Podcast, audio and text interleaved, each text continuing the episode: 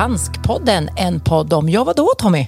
Ja, en podd om handskydd. Exakt, vi är inne på avsnitt tre. Och vad ska det handla om idag då? Idag ska vi prata om skärskyddshandskar. Jättespännande. Väldigt, väldigt spännande och alldeles för få som använder. Vad ska vi gå in på mer exakt då? Vi ska gå in lite grann på vad är en skärskyddshandske? Hur ser den ut? Vilka olika material finns det? När kan man använda det? Vilka ska använda det? Och säkert massa annat. Välkommen hit!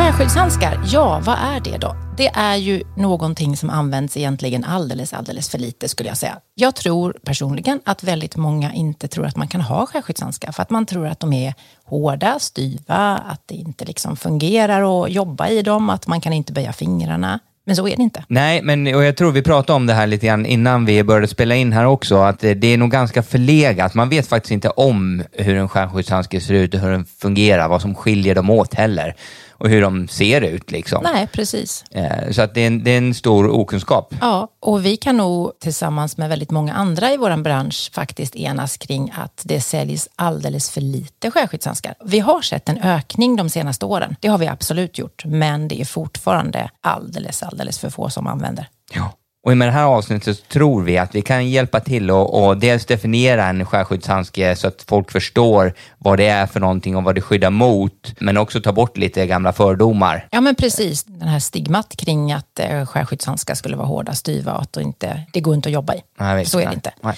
Men om vi börjar då och tittar på liksom hur ser man på själva handsken att det är en skärskyddshandske. Där ser vi ju den här symbolen EN388 som vi pratade om i eh, förrförra, första avsnittet tror jag det var. Ja. Har man inte Eh, lyssnat på det får man gå tillbaka och lyssna på det. Exakt, men vi kan också dra en liten recap. Det är då en liten symbol med en hammare på och under där så finns det massa siffror och Eh, bokstäver. Och då är det så här att förr i tiden så då kallade man dem klass 3, 4 eller 5, men den standarden togs egentligen bort 2016 men lever fortfarande kvar lite grann, vilket gör att en del är väldigt förvirrade när det kommer till skärskyddshandskar. Man vet inte om man ska leta efter en siffra eller en, en bokstav eller vad som gäller. Liksom. Eh, och jag har tittat på väldigt eh, faktiskt stora upphandlingar och sånt där i samhället där det är liksom statliga verk som, som upphandlar som fortfarande har frågat efter den gamla standarden. Och den är egentligen inte giltig längre utan nu ska man titta på eh, bokstäver. Och då är det bokstäven A till F man mäter skärskydd i. Och då är det då, eh, nivå A är den lägsta nivån av, av skydd. Ja, och, exakt. och, och nivå F är det högsta Ja, nivån av skärskydd. En lite vedertagen sak i vår bransch är ju att när man har skärskyddsklass A så benämner man inte det som en skärskyddshandske. För att det är faktiskt så att majoriteten av våra handskar skulle få A om man valde att testa dem. Och det gör man inte. För då vaggar man in kunderna i någon form av förhoppning att det är en skärskyddshandske, vilket inte är. Det är en helt vanlig handske. Och det är klart att den står ju emot kartongskär och liksom lättare typ av, av skärskador. Men inte om man hanterar knivar eller vassa kanter eller plåt. Sådär. För det är ganska vanligt, upplever jag, att när man träffar eh, kunder som inte har jobbat med skärskyddshandskar tidigare innan så tror ju de att om jag har på mig en skärskyddshandske så tål ju den allting. Alltså du kan Precis. hugga med ett svärd mot min hand och den Ja. tål allting. Jag tror inte alla har förstått att det finns olika nivåer av, av skärskydd Nej. och att eh, man ska använda olika handskar vid olika tillfällen. Liksom. Precis, och där är väl egentligen det bästa ordet att använda skärmotstånd, för det är det det handlar om. Om man tittar på de här testmetoderna som görs då i den nya standarden, om vi vill fokusera på den, så är det så att där utsätter man en handske för ett rakt knivblad och sen så adderar man tyngd på knivbladet. Så att ju högre bokstav du har, upp mot F, EF, ju mer tyngd har ju då knivbladet utsatts för. Så det är så man liksom värderar. Men det är fortfarande så att även om du har ett F på en handske så går det ju absolut att skära igenom. Det beror sig på tyngden på knivbladet och hur snabbt det kommer, vilken vinkel. Ja. Den enda handsken som står emot till 100% när det gäller skärskador, det är ju en brynjehandske. Och det är ju en sån här riddarutrustningshandske i stål. Ja. Då blir det ju stål mot stål och det går ju liksom inte att skära igenom. Nej. Men det är ju väldigt få som kan jobba i en sån. Ja, ja visst. Den enda yrkesgruppen som jag vet, som jag känner till, det är ju faktiskt slaktare. Ja. De har den. Ja. Och man kan se det lite grann, eh, sådana som är ute och dyker med hajar också. Ja, det är klart. De har det. Ja, det är klart. Det är en annan typ av skärskador. Ja, jag tror inte så många i Sverige som jobbar med det. Men... Nej, kanske inte. Men i alla fall, om vi då tittar på, nu har vi gått in lite grann på vad man kan se symboler. De flesta leverantörer, inklusive oss, eh, här på Granberg så ser man ju då att man har en liten knivsymbol på handsken. Och det brukar man ha för att det ska vara lätt för kunden att se att det är en skärskyddshandske. Mm. Men det har ingenting med EN388 eller testmetoden att göra utan det är mer en marknads, marknadsföringssymbol för att man lätt ska urskilja vad som är vad. Mm. När vi pratar om det här, så skärskyddshandskar är inte bara en typ av handske, utan det finns ju en mängd olika typer av handskar som är skärskyddshandskar. Och den vanligaste typen som har funnits i många år, det är en som vi i branschen kallar för en halvdoppad eh, montagehandske. Det vill säga det är en handske som sitter tajt på handen och så är den doppad i handflatan och upp på fingrarna. Hur är det, skärskyddet liksom inbyggt i den handsken? Ja, det är också en intressant fråga Tommy faktiskt. För att det är ju väldigt många som tror att skärskyddet sitter i doppningen på handskarna. Men det gör det inte, utan det sitter ju i själva väven. Så det är ju oftast skärskydd liksom runt hela handen. Och i hela handsken? Liksom. Ja, i hela handsken, även under. Så doppningen har ingenting med skärskyddet att göra, utan det sitter ju i tyget. Och materialen man använder det är lite olika, men det är oftast liksom stålfiber, man väver stålfibertrådar som man väver in i, i själva tyget, som gör att det står emot kniv. Och en annan typ av skärskyddshandske, det är där man använder en form av eh, material på insidan eller, eller, utsidan. Ja, just det. Om man tittar på andra typer av eh, skärskyddshandskar, som till exempel skärskyddshandskar i skinn, då sätter man ju oftast in ett foder, alltså en liner inuti handsken som kan till exempel vara kevlar. Det finns ju många andra material också, men kevlar är ganska vanligt att man sätter.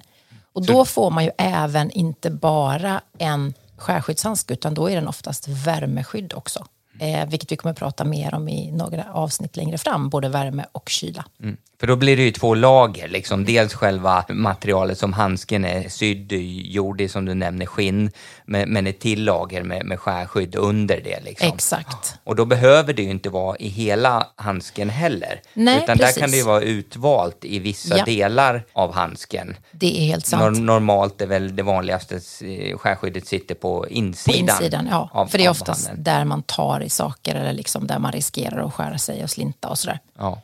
Eh, så det finns lite både och. Så det finns ju alltså då, om vi summerar lite grann, så finns det ju liksom vanliga montagehandskar som är halvdoppade. Eh, eller heldoppade kan de ju såklart också vara. Men så, så kallad tight fit. Det finns ju skinnhandskar. Vi har syntethandskar som är sydda. Men det finns ju faktiskt också innerhandskar. Om man till exempel jobbar i kök så finns det ju innerhandskar som man har innanför engångshandskarna. Mm. I storkök är det väldigt vanligt att man har. Ja. Eh, och där är det ju förnuliga då att de är ju som vi säger i den här branschen ambidextra. Vilket är ett jätteroligt ord att använda för det är faktiskt väldigt få som vet vad det betyder. Att man kan ha handsken på både höger och vänster hand, precis som en engångshandske. Ja, visst. Och där är det förnuliga då att du sätter ju bara den skärskyddshandsken på den handen som inte håller i kniven. För det är ju rätt svårt att skära sig på en kniv som du mm. håller i handen, på just den handen tänker ja. jag. Smart va? Ja, jag mm. håller med. Så då har vi gått in lite grann på olika typer och där kom vi in på en yrkesgrupp som kanske när vi var inne och pratade om statistik i förra eh, avsnittet så pratade vi om att vi såg att det var ganska mycket skärskador bland kvinnor. Och det kan ju vara mycket livsmedelsproduktion, mycket restaurang, mycket storkök. Mm. Och det är ju för att de inte använder skärskyddshandskar helt enkelt. Ja. För det finns ju.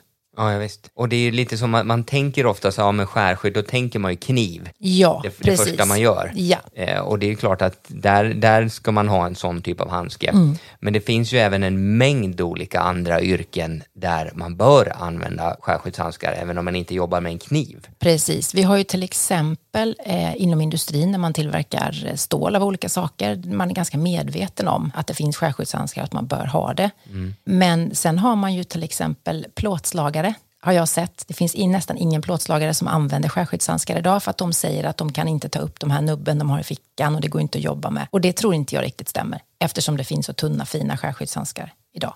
Ja, eh, alltså mängden olika typer av handskar som finns är enorm och jag tror det är få som tar sig tid till att eh, utforska vilken typ ja. av handskar som finns och testa mm. olika varianter. Mm.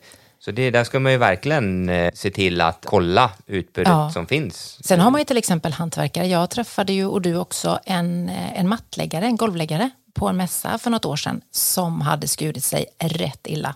Han hade ju typ skurit av hela fingret på en vanlig mattkniv. Han skulle bara lite snabbt skära till en mattkant och så slant han. Och han ångrade ju sig lite att inte han hade skärskyddshandskar som han sa till oss.